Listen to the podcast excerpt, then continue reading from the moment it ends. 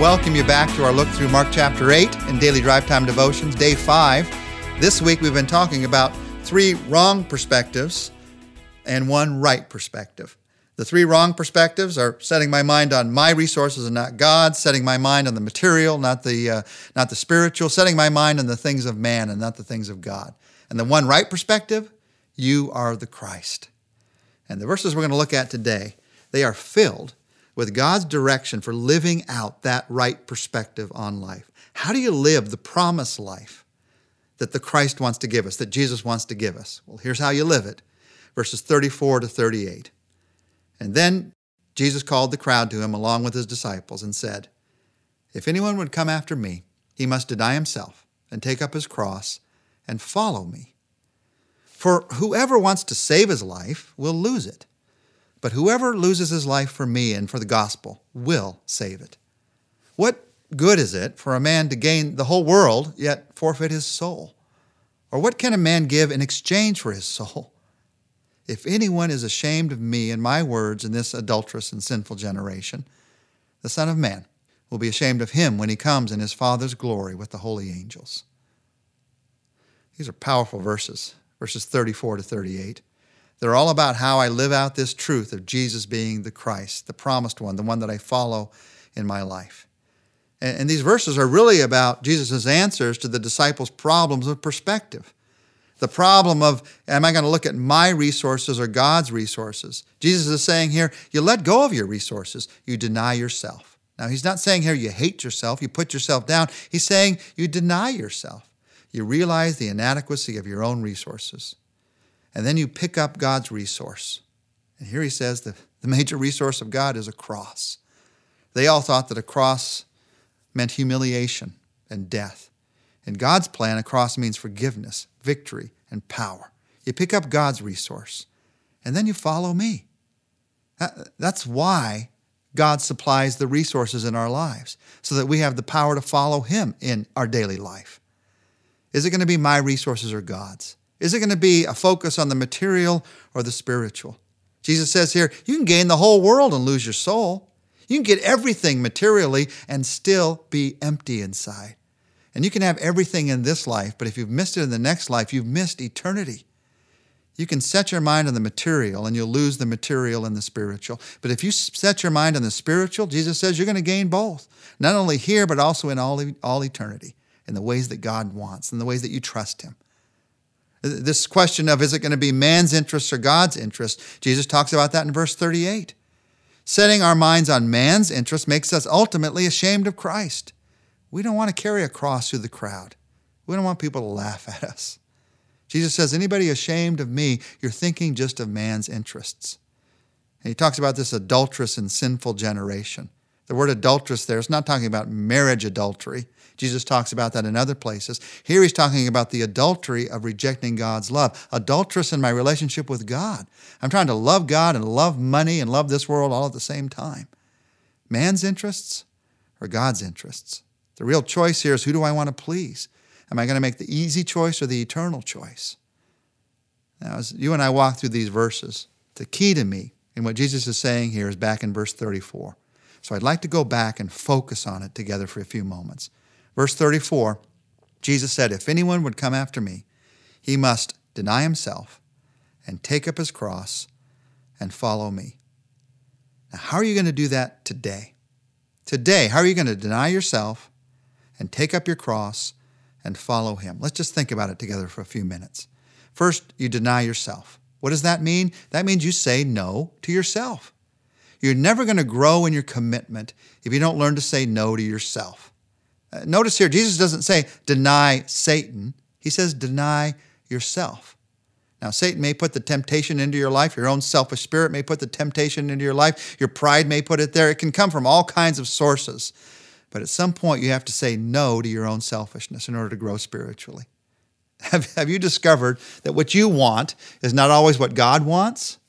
What you think is not always what God is thinking for you. What you feel is not always what God is feeling in a situation. That's one of the most shocking discoveries of life that I'm not perfect, and I'm certainly not. Say no to yourself because you realize you can trust Him more. One of, one of the reasons we find it difficult, so difficult to say no to the wrong thing, to say no to selfishness. This is a key to growth in the Christian life. One of the reasons it's so hard to say no is we haven't yet found the right thing to say yes to. In order to say no to the things that are going to pull me down spiritually, I have to learn to say yes to the right thing. So, what do I say yes to in my daily life in order to live out this life that Jesus has given me to live? Do I say yes to recognizing God loves me? Well, that's part of it. Do I say yes to recognizing I'm part of a church that supports and encourages me? Yes, that's, that's a part of it. But it goes a lot deeper than that. It's a lot more serious than that. What do I say yes to? Deny yourself, Jesus said. And then he said this take up your cross. You want to live out the life that Jesus has given you to live? Here's the depth of it say yes to the cross. Yes to the cross?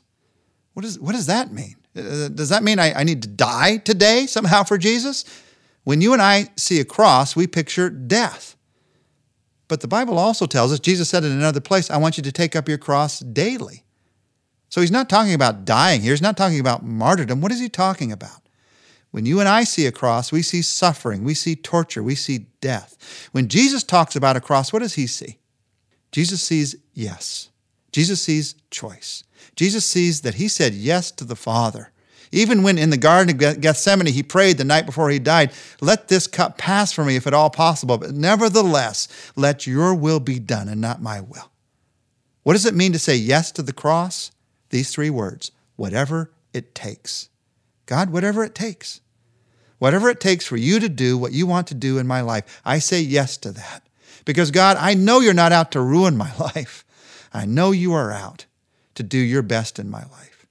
And with Jesus Christ, it meant going to a cross. Even that torture on the cross. Why would he do that? Because that yes to God meant the salvation, the forgiveness of all mankind. Whatever it takes. Now, the fear in that is if I say yes to God, whatever it takes is going to mean, mean something difficult in my life. Whatever it takes is going to mean something hurtful in my life. Well, whether you say yes to God or not, you're going to have difficult and hurtful things in your life. The question is are the difficulties I face, are the hurts I face, are they going to be of my own making? Or are they going to be because I'm following Him? Are, they going to be selfish difficulties or sanctified difficulties? Selfish hurts or sanctified hurts? I don't want to face hurts in this life. And one day I'm going to be in heaven. You are too, where there's going to be no more hurts. God honors that feeling of our hearts, but I'm going to face hurts in this life. And so I say yes to whatever it takes. But just remember that whatever it takes, that yes that you say to the cross, it doesn't always mean a pain. It doesn't always mean a hurt. There's also glory in the cross, the glory of forgiveness. People wear a cross around their neck today on a chain because it's a place of forgiveness, a place of God's great glory being revealed. And you and I, when we say yes to the cross, it might mean that God wants in my life, in your life today, to bring glory to Himself in some way I could never imagine. I see choice. I see yes in the cross. Take up your cross. Say yes to God today, even in the difficult places. How do I follow Him? How does this become real in my daily life? Say no to myself. Say yes to the cross. And then Jesus says, then follow me. I say now to the Lord. I, I say, now I'm going to do it, Lord. Now, like in Follow the Leader, he goes left, you go left. He, he stops, you stop. Now. You look at your life right now. Your life might be confusing right now. You're not sure what to do next. You're not sure where to turn next. Well, turn to Him and work today on following Him, even in the small steps. I've found that when I'm not sure of the broad direction of God in my life, if I'll follow Him in the small steps of life, He'll show me the broad direction. I'm not sure where to turn next to find a job. If I'll serve the people that I meet today, He'll use even those small steps to help me somehow to find the job. I'm, I'm convinced that although growth is a lifetime process, an incredible difference will come into your life today because you ask God to see in this new way, to say no to myself, to say yes to the cross, to say now to the Lord. But you can't do that on your own power. You can't do that on your own energy. That comes through the faith in God's power in your life. The power to be unselfish is poured into your life through Jesus Christ. The power to take up a cross comes from Him who took up a cross. The power to follow Him comes from recognizing He's out in front and I am following Him. right now, today. Don't try to do this on your own power. See that He wants to pour His power into your life. Now, how does He do that? One of the ways is through talking to Him, through simple prayer, trusting Him through prayer. So let's do that together right now. And in a serious moment of prayer, I invite you to pray these words of commitment back to Jesus Christ Jesus, I want to be committed to you, but I admit that I don't know how.